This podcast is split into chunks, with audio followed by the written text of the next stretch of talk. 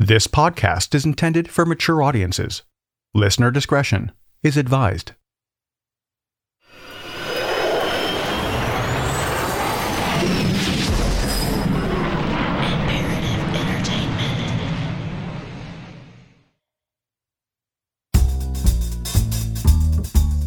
There's the short con and the long con. The short con is quick, over in the blink of an eye. Perhaps a three card Monty or another way of quickly taking all of your money without you even realizing you've been had. The long con. Well, that's a whole different level. It unfolds over time, gracefully, carefully, and methodically. It can take days, even weeks, sometimes years. And then there's Christian Gerhartsreiter. His con played out over three decades and involved one of the most famous and wealthy families in America. My name is Eric Crosby. Welcome to True.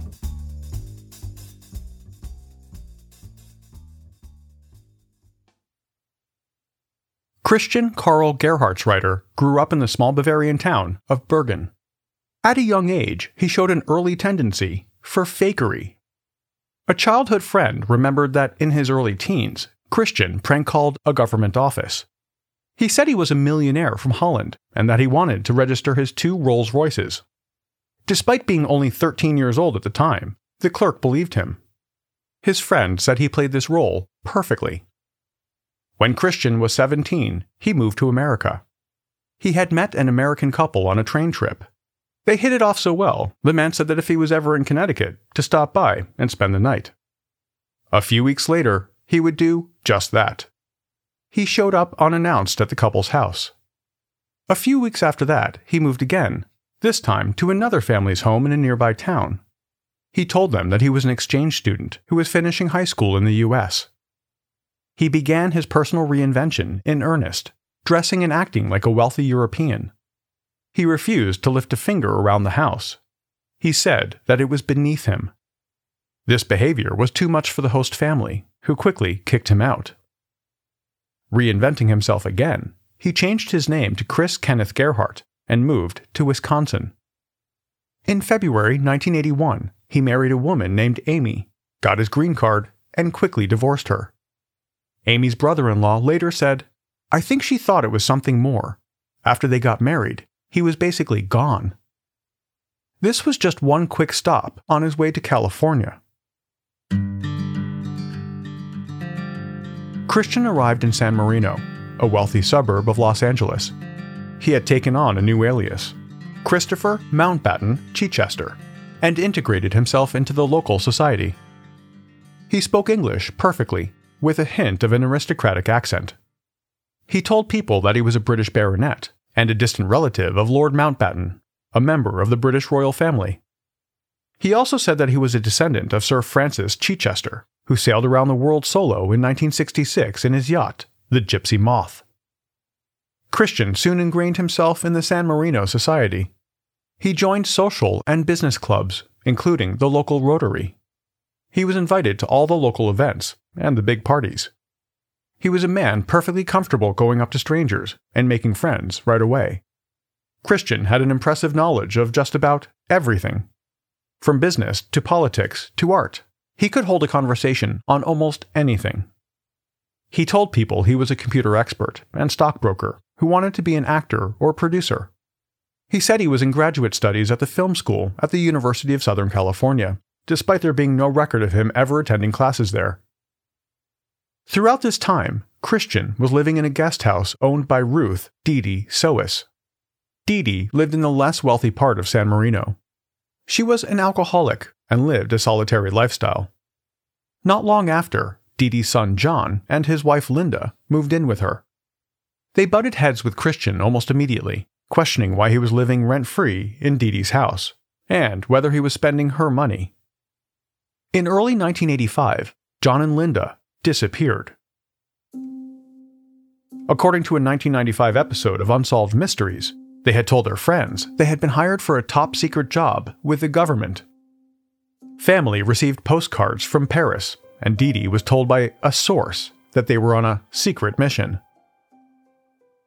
Months after John and Linda disappeared, Dee filed a missing persons report.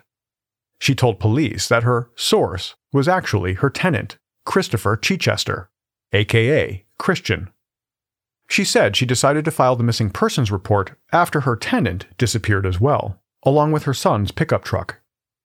Right now, hope is fading in the search for a California couple who disappeared. Officials say the pair were reported missing last Friday. Three years after John and Linda went missing, Dee Dee passed away. Her house was sold, and in 1994, the new owners put in a swimming pool. A construction crew found three plastic bags containing a partial skeleton, a flannel shirt, and blue jeans. The skeletal remains matched John's characteristics, and the clothes were what he typically wore. In 2010, the remains were officially identified as John Sohus. He died from blunt force trauma to the head. After the bones were uncovered, a neighbor remembered Christian asking to borrow a chainsaw around the same time John and Linda disappeared. Investigators dug up the rest of the property, but Linda's remains have never been found. Three months after the Sohuses went missing, Christian drove John's truck across the country to Connecticut. He had reinvented himself yet again. He was now Christopher Crowe. Just like back in San Marino, Christian focused on private clubs like the Indian Harbor Yacht Club. Someone later told the Boston Globe he walked into the club like he owned the place and gave everyone the impression that he came from incredible wealth. He always wore shirts with the initials CCC, Christopher Chichester Crowe, embroidered on the pocket, and he dressed immaculately. Through his connections at the club, Christian got a job at S.N. Phelps and Company, one of the East Coast's biggest brokerage firms. Christian told his new colleagues that he was a former Hollywood producer. He said he had made a number of Alfred Hitchcock remakes. There was no reason to doubt him, because there was a Christopher Crowe who had produced these films. When asked why a Hollywood producer would want to work as a low level tech employee making $24,000 a year, Christian said he wanted to try something different. It didn't take long for his coworkers to dislike him. He was arrogant and spoke constantly about his life in Hollywood and his family and mansion in France. He was fired not long after starting when someone at the company did a background check using his social security number. Curiously, it belonged to New York City serial killer David Berkowitz, aka the son of Sam. But that did not stop Christian from moving to an even better job at a bigger firm. In July 1987, Christian, or rather Christopher Crowe, was hired to head the corporate bond department at Nikko Securities. It was quickly apparent to those around him that although he talked the talk and acted the part, he had no idea what he was doing. He was soon fired. It didn't take him long to find another position at the securities firm Kidder, Peabody and Company.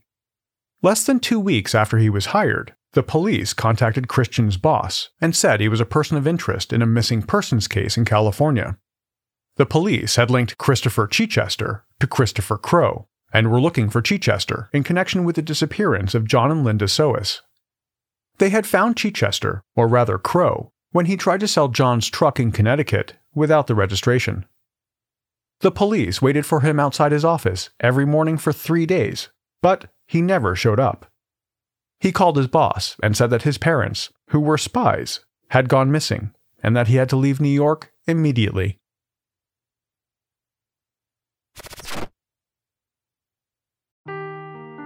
Seeking the truth never gets old. Introducing June's Journey, the free to play mobile game that will immerse you in a thrilling murder mystery.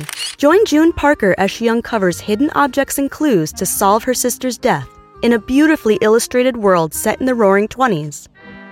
With new chapters added every week, the excitement never ends. Download June's Journey now on your Android or iOS device or play on PC through Facebook Games. Afford Anything talks about how to avoid common pitfalls, how to refine your mental models, and how to think about how to think. Paula, while certainly you can mess up on a million dollars a year, it is far less likely than it is on $30,000 a year. Right. I would meet wonderful people that were struggling with a budget that was super tight. It was 100% you need to make more money. Make smarter choices and build a better life. Afford anything, wherever you listen.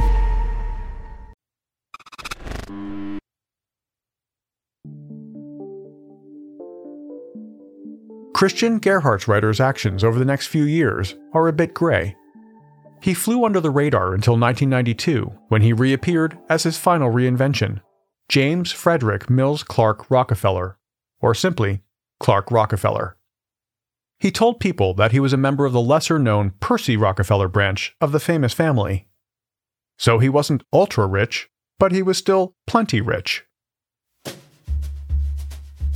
He rented an apartment on the Upper East Side and got a dog. He quickly established a reputation as being a little bit eccentric. He also appeared to be paranoid about security and said that he needed to check in regularly with a Rockefeller security office. This enabled him to deflect any question he didn't want to answer. He could simply say that he couldn't answer due to security reasons. In 1993, Christian met 26 year old Sandra Boss. Sandra was a financial lawyer and a Stanford and Harvard grad. They met at a party at Christian's apartment and were instantly attracted to each other. She said she thought Christian was the most intelligent man she'd ever met. Two years later, in 1995, Christian and Sandra were married in Nantucket. Christian had told Sandra that his mother, a famous film noir actress, had died years earlier in a car crash. However, the rest of his famous Rockefeller family would be in attendance. But last minute, he said there had been an argument and that he disinvited the family. Sandra left all the paperwork associated with the marriage to Christian. He never filed them. Christian's lawyer later said not only didn't they have a license, he didn't believe they had a marriage certificate. Legal or not, Sandra and Christian began married life together. Sandra's career grew rapidly, as did her hours at the office and her salary. Christian said he had a great job advising third world countries on financial matters, but that he was uncomfortable accepting a salary given their fiscal position. Years later, it would be revealed that his job was entirely made up. Over the next few years, the couple fell into their routine. Sandra worked, and Christian enjoyed his lifestyle. They invested in modern art, like Rothko, Quigley, and Mondrian. They entertained and ate out, often. They went to their clubs. Everything appeared normal, but eventually, a few cracks started to show. In 2000, Sandra left Christian due to his emotional and occasional physical abuse, according to the Boston District Attorney. They managed to reconcile, and Sandra soon after found herself pregnant. In May 2001, they welcomed their daughter, Reigh. The family had now relocated from New York to Cornish, New Hampshire. However, the people in Cornish were not impressed with Christian. He was arrogant and boastful, and in a quiet, understated community, seemed intent on demonstrating his wealth. He would constantly name drop. One woman later reported that, for a blue blood, he seemed oddly lacking in social skills. Christian was their daughter's primary caregiver, while Sandra continued being the primary income earner.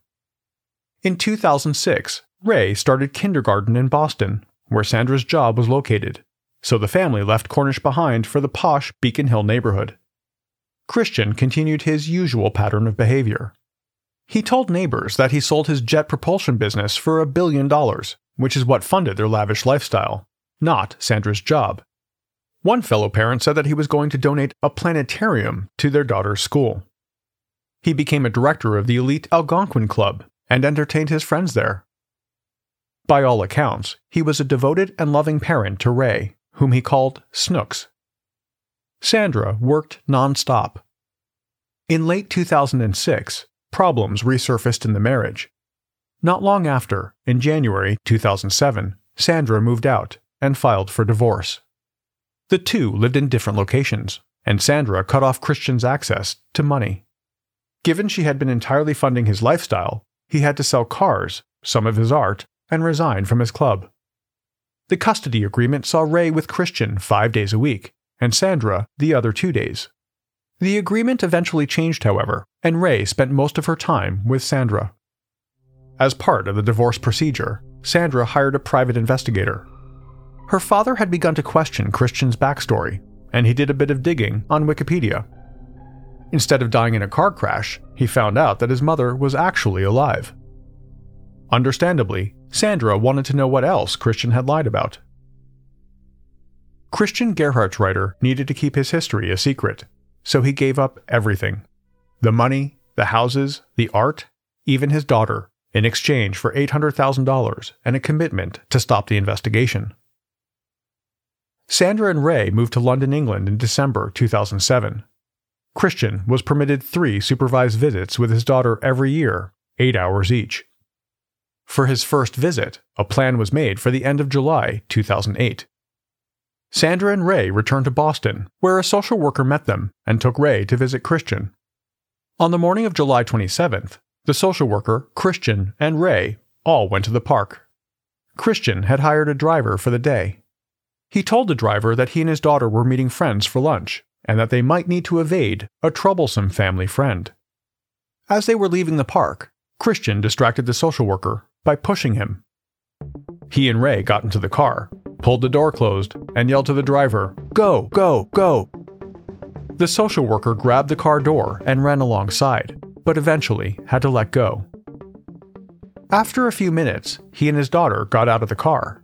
They hailed a taxi, which took them to a friend's. The friend had offered to drive them to Manhattan, not realizing the intent of the plan.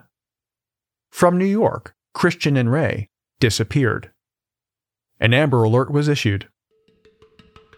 There is more breaking news to share. In fact, you may have just received an Amber Alert on your phone. It was just issued for our area. Officials in New York are patrolling these waters just in case a father accused of abducting his seven year old daughter comes back. Clark Rockefeller allegedly grabbed his daughter Reigh during a supervised visit in Boston and then fled in this SUV to New York, where they were last seen at Grand Central Station. Police now say they believe he may be trying to flee to Bermuda or Peru aboard a yacht that had been docked here. Police say Rockefeller is known to use a number of different aliases and add they are not quite sure what he does for work or if he even has a valid social security number. Time passed, and there was little progress on the kidnapping. Police eventually put out a wanted poster with Christian's photo. It didn't take long before the calls came flooding in. People from across the US called to say they knew the man, but by many, many different names. One of the names that came to the FBI's attention was Christopher Chichester, who was wanted in conjunction with the murder of two people in California. The FBI contacted the Rockefeller family for information. The family was quick to deny any relation. Christian's alias was now officially debunked.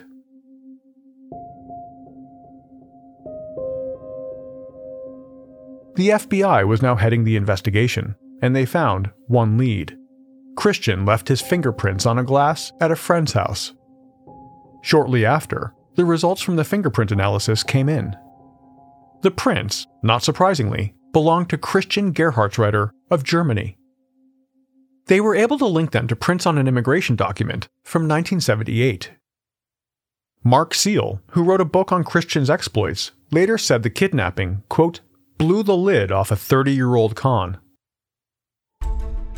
The latest twist in the case of Clark Rockefeller, California police say they've identified the man behind the mystery as Christian Karl Gerhartsreiter, and that he may have been involved in the 1985 disappearance of a couple in San Marino.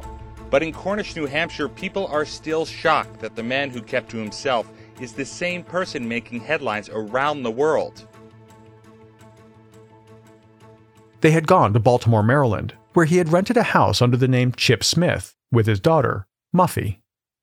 One of the people who saw the FBI's wanted photo was the real estate agent who helped Christian, or Chip Smith, find his Baltimore house. They immediately called authorities. One week after kidnapping his daughter, Christian was found. Rain was with him and was returned unharmed to Sandra. Christian was charged with parental kidnapping assault and battery, assault and battery with a dangerous weapon, and giving a false name to police. A Boston magistrate has set bail at $50 million for the man who calls himself Clark Rockefeller. Authorities say his real name is Christian Gerhartsreiter, and he's been living in the U.S. under false identities for the past 30 years. The German man has been accused of kidnapping his seven year old daughter off a Boston street in July. Rockefeller pleaded not guilty Monday to charges related to the kidnapping of his daughter. He also says there's no basis for the kidnapping charge because the marriage to the girl's mother was never valid, so neither was the custody agreement. He also has been identified as a person of interest in the 1985 disappearance of this California couple. LAPD reopened the investigation into John Sohus's death. In March 2011, Christian was charged with his murder. At his trial for kidnapping his daughter, Christian pleaded insanity. Defense witnesses testified that he had a delusional disorder and was not criminally responsible for the crimes. The prosecution witnesses instead testified that Christian had a mixed personality disorder with narcissistic and antisocial traits.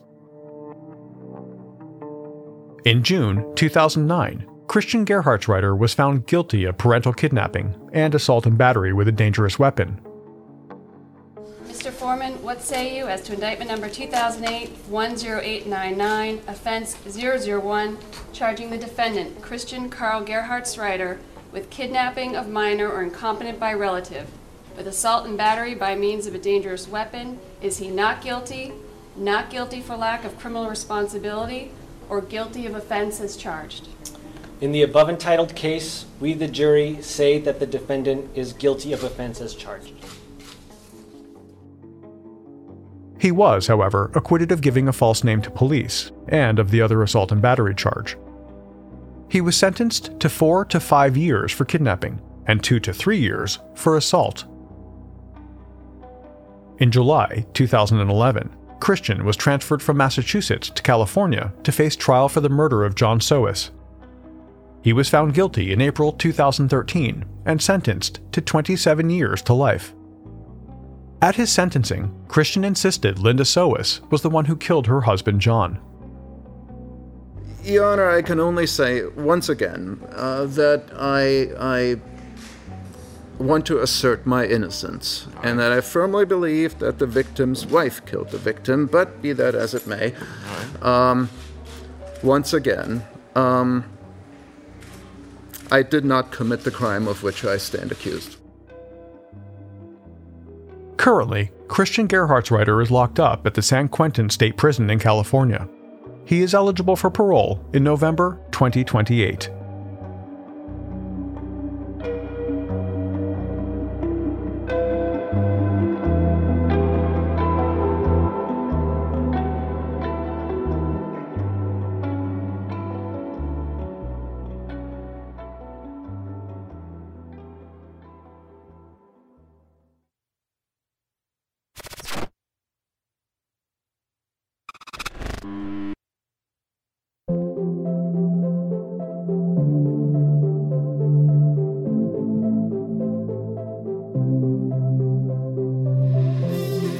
True is a production of Imperative Entertainment. This episode of True was researched and written by Haley Gray. The executive producer is Jason Hoke of Imperative Entertainment. The cover art and design were created by Jenna Sullivan. True was created and is produced by me. Have any comments or questions? Email us at podcasts at imperativeentertainment.com. As always, a huge thanks for listening. I'll be back next week with another episode.